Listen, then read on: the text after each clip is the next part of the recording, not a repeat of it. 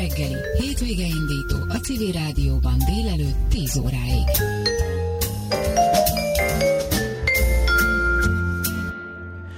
életmód rovattal folytatjuk, és a kranioszakrális terápiával fogunk megismerkedni, és itt is van velem a vonalban Gabriel Orsolya, négy diplomás szakember, a kranioszakrális terápia magyarországi meghonosítója, valamint Jancsó, Jancsó Veronika kranioszakrális terapeuta. Jó reggelt kívánok!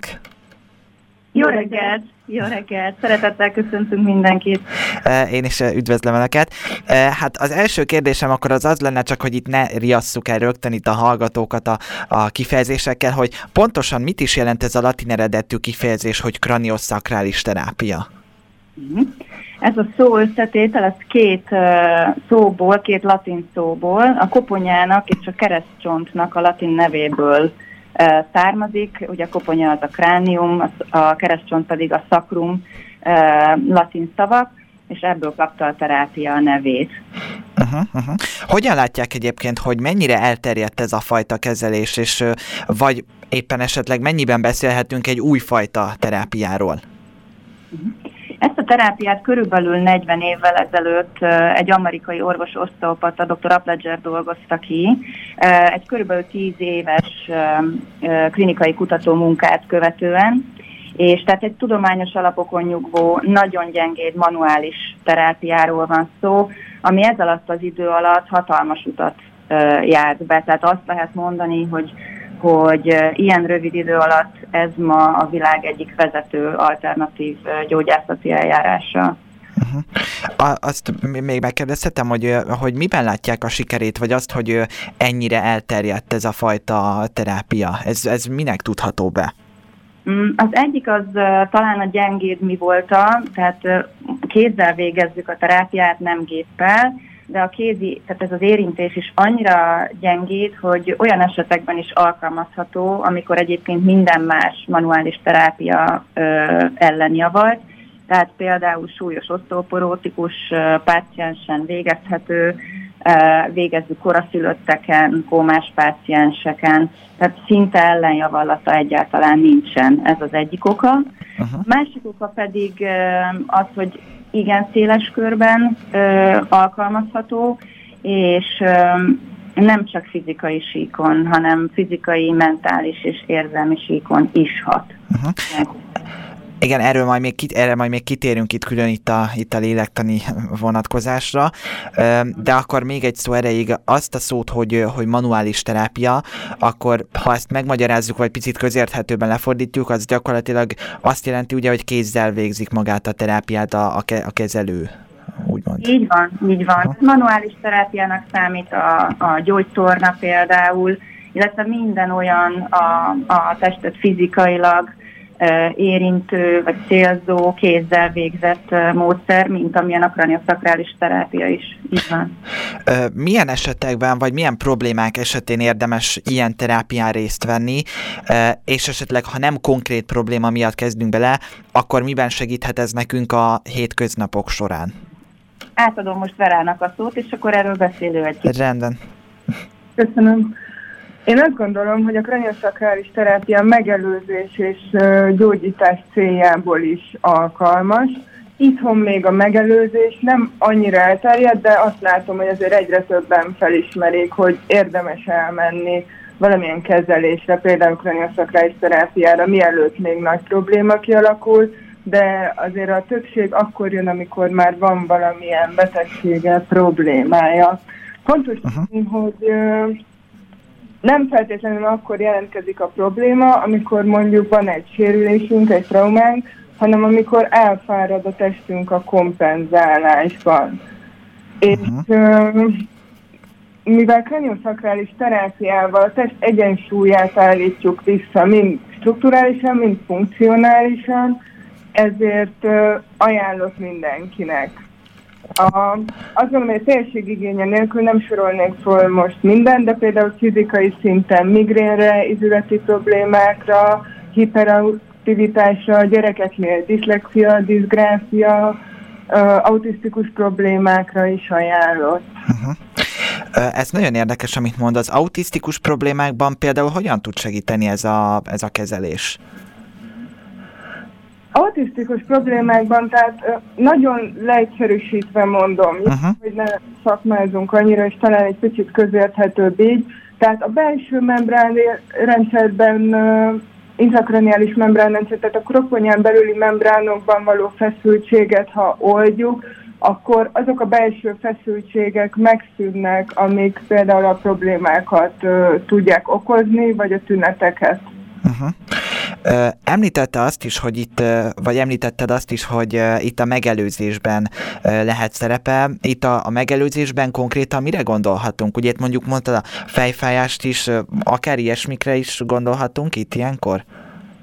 Akár ilyesmikre is. Én konkrétan most arra gondoltam, hogy azért a mai világban nem életszerű azt mondani, hogy ne stresszeljünk, mert annyi inger ér minket nap, mint nap, hogy egyszerűen túlterheli az idegrendszert és uh, egyszerűen előbb-utóbb elfáradunk, és valamilyen probléma jelentkezik. Ugye azért elég sok helyen hallani manapság, hogy a stressz mennyi betegséget, problémát tud okozni. Uh-huh. És uh, ha elképzelünk egy poharat, tehát ha abba a stressz úgy töltjük, mint valami folyadékot, akkor előbb-utóbb kiömlik belőle, és kontrollálhatatlan lesz. Na most ez olyan, mintha mi így mindig tudnánk szabályozni a vízszintet, és akkor veszünk le belőle, háromnegyedik feléig, negyedik, és akkor jöhetnek még az ingerek, és jobban bele tudunk állni a mindennapjainkba, jobban a helyünkön vagyunk az életben, jobban az aktuális szituációkra tudunk reagálni. Uh-huh. És ez már itt nagyon kapcsolódik egyébként azt hiszem, hogy legalábbis részben a lélektani, vagy, vagy, vagy mentális, részben a mentális segítéshez is, de hogy akkor összefoglalhatjuk úgy, ugye, hogy ha, ha azt nézzük, hogy szimplán nem valaki, valaki nem konkrét probléma miatt vesz igénybe ilyen kezelést, akkor, akkor szimplán mondjuk egy stressz elvezetés, vagy, vagy egy nagyobb kiegyensúlyozottságot kaphat ezáltal a kezelés által, ugye? Valahogy így jól értem? Igen, persze. Uh-huh. Így van. Uh, no most, ha jól tudom, akkor például gerincferdülés esetén is ajánlott ez a terápia. Uh, ez, erre, erre nagyon felkaptam a fejem, és hogy uh, hogyan és miben tud segíteni ez a kezelés a gerincferdülés esetén? Igen, gerincfeldülés esetén is ajánlott. Uh, itt azt gondolom, hogy ketté választanám egy picit az, hogy valaki úgy született és genetikailag van egy olyan rendellenessége, vagy pedig a hétköznapi élet során való mozgástól, egyoldalú terheléstől alakult ki. Gondolok itt például arra, itt a másik esetben, hogyha valaki egy fogorvos mindig egy oldalról emeli a karját, eltolódik az aszimetria, vagy anyukáknál, akinek kicsi a gyerek, ugye mindig egyik oldalon fogja a gyereket, másik kezével csinál mindent. Egyszerűen az izomzat az egyik oldal túlterhelődik, vagy sokkal jobban termelődik, mint a másik oldal. Ez is okozhat gerincferdülést. Uh-huh. Például kamaszoknál, akik hirtelen nőnek, és azért a növekedésen feltétlenül egy szimmetrikus dolog, és ezáltal a test ugye elkezd kompenzálni, valahogy mégis egyenesen akarunk állni, és az izmokban feszültség lesz, vagy kötőszövetben, vagy bárhol igazából. És ha ezeket a feszültségeket oldjuk, és tudjuk támogatni a testet vissza az egyensúlyi állapot felé, akkor így tudunk segíteni a gerincfeldülésen. Ha, ha megengedi, akkor Verát kiegészíteném egy két azzal, amit ugye nem mondtunk el az elején, hogy a kranioszakrális terápiának a fókuszában maga a kranioszakrális rendszer áll. Ez egy élettani rendszer, ez minden aggyal és gerincvelővel rendelkező élőlényben megvan. Uh-huh. És ez a rendszer, ezt a rendszert, ezt, ezt ugye magába foglalja maga ez a rendszer, az agyat, a, tehát a gerincvelőt, uh-huh. és azt a folyadékot, ami e körül kering, és ezt az egészet pedig egy három rétegű hártyarendszer borítja. Ez a három rétegű hártyarendszer ez, különböző csontokhoz kapcsolódik, például a koponya minden csontjához belülről, és a keresztcsonthoz is. És ezt a membránt, ezt úgy kell ezt a hártyarendszert elképzelni, mint mondjuk például egy lufit, hogyha ezt bárhol, mondjuk a Vera által említett esetekben feszültség éri, tehát például egy, egy régi fenékreesés miatt mondjuk elmozdul a keresztcsontunk, akkor ez egy folyamatos húzó erőt gyakorol erre a membránra. És ez a membrán, ez képes, mivel ugye a gerinc ö, csatornában fut végig ö, a kraniaszakrális rendszer, képes ilyen módon is egy ilyen fennálló, fenntartott húzó, kóros húzóerő miatt is gerincfeltörést okozni. Uh-huh. Uh-huh. Pillanatra még hagyd térjek vissza itt a gerincferdülésre, hogy akkor gyakorlatilag a genetikailag adott gerincferdülésen, ami mondjuk nem ilyen külső behatásokra történik, mint mondjuk azt, hogy egy anya húzamosabb ideig tartja a gyerekét a karjában, rendszeresen. Igen, azon, azon akkor nem annyira tud segíteni, vagy, vagy korrigálni, azt azért kevésbé tudja. Nincs, nem, tehát az az igazság, hogy nincs, nincs az, a, az a szakember, aki meg tudja mondani, vagy ember, aki azt meg tudja mondani, hogy min tudunk változtatni, min nem tudunk változtatni. Uh-huh. Mi a szakás terápiában azt mondjuk, hogy nem mi gyógyítjuk meg a pácienst, mi csak támogatjuk, hozzásegítjük a pácienst az ő saját gyógyulásához, visszaadva az ő kezébe a gyógyulás felelősségét uh-huh. illetve az ő élete fölötti felelősséget. Tehát kijelenteni azt, hogy igen, mi ezt vagy azt meg tudjuk gyógyítani, az szerintem szakmai felelőtlenség, és soha nem tesz uh-huh. ilyet. Én inkább azt mondanám, hogy olyan genetikai rendellenességekben is értünk már el a páciensekkel közösen sikert, amire az orvostudomány mai állása szerint nincsen magyarázat és nincsen megoldás. Na most a terápiáról szóló weboldalon a következőt olvastam, és erről már említést is tettünk itt a, a lélektani oldaláról. Az emocionális traumák okozta blokkokat a kranioszakrális terápiában az úgynevezett szer technikával segítünk feloldani, ami a fizikai tüneteket okozó emocionális blokkok oldását jelenti. Tehát ezek szerint részben, ugye ez egy lélektani jellegű kezelés, erről, erről már ugye beszéltünk is, és hogyan tudják oldani ezeket az úgynevezett emocionális blokkokat, hiszen ha jól értem, ugye mondták is, hogy a manuális terápiáról van szó, az hogy tudhatni lélektanilag, illetve a, ezeknél a lélektani blokkoknál ez hogy tud segíteni?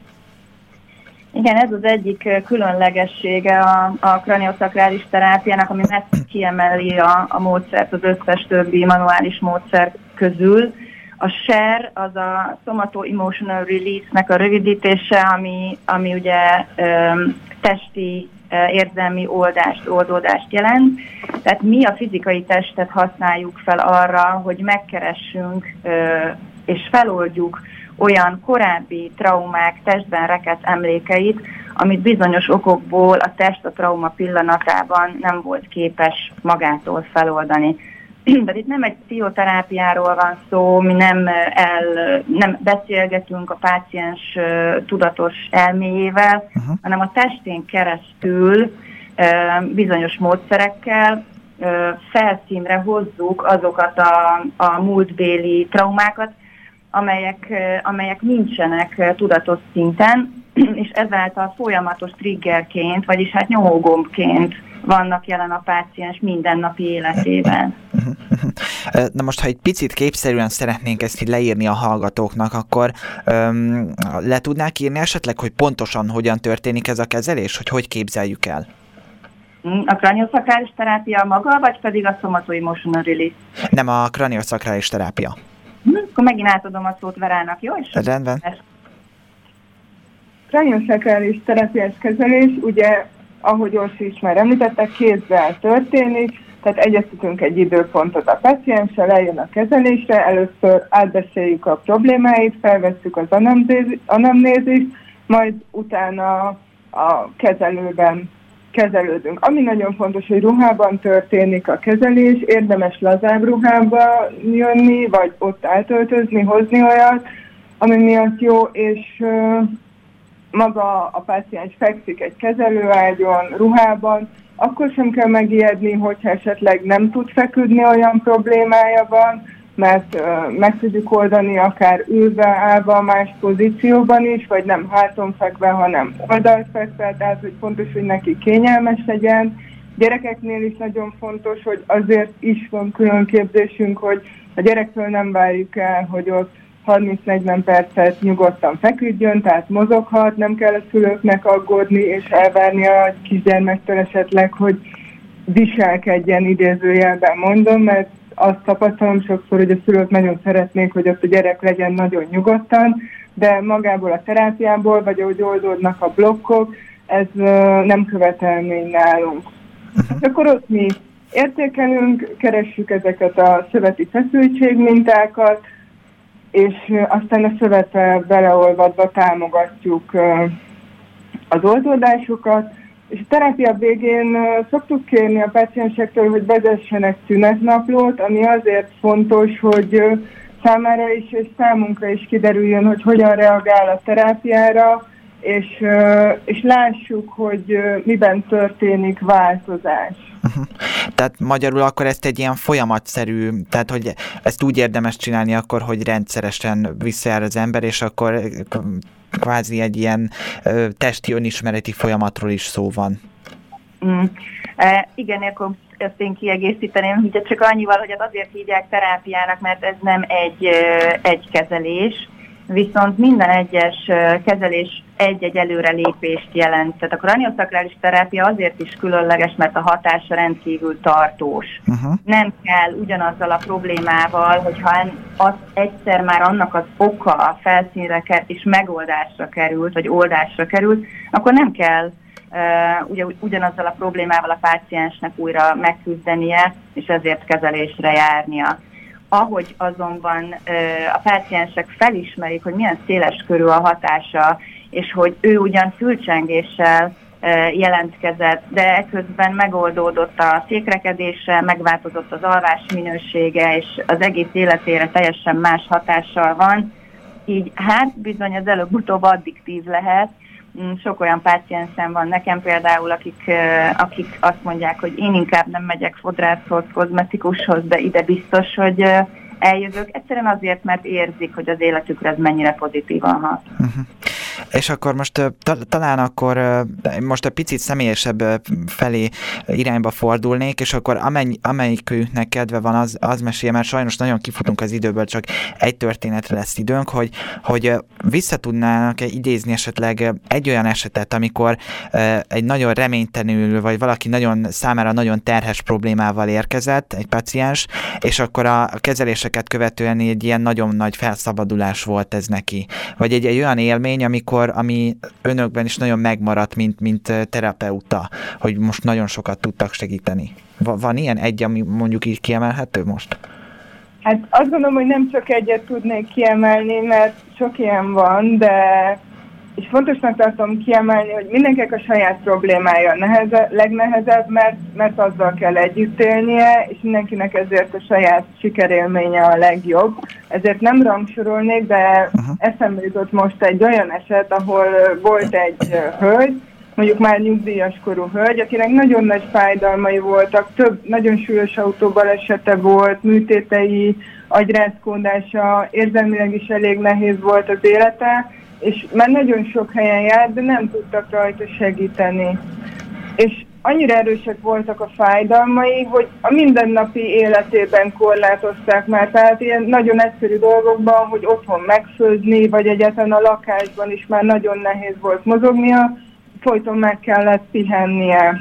Uh-huh. És azért jó pár alkalom kellett, és közben néha erősödtek a fájdalmai, ezért is volt jó, hogy ő például nagyon szép rendszeresen vezette a tünetnaplót, mert láttuk mindig azt, hogy a terápia utáni napokban változik ez, aztán mindig jobb lett. És akkor így uh, haladtunk hétről hétre vele, és uh, a kezeléssorozat végére jól lett, és visszakapta úgy mondanám az életét, tehát tudod bent is tenni, venni, a kertben is, eljárni, tehát nem csak a kötelező feladatait ellátni, hanem tudta azokat a dolgokat is csinálni, amiket ő szeret, és amiket töltötték, és akár már külföldre is elmert utazni, mert, mert úgy érezte magában, hogy képes rá, van hozzá energiája, és nem korlátozták a fájdalmai sem. Uh-huh.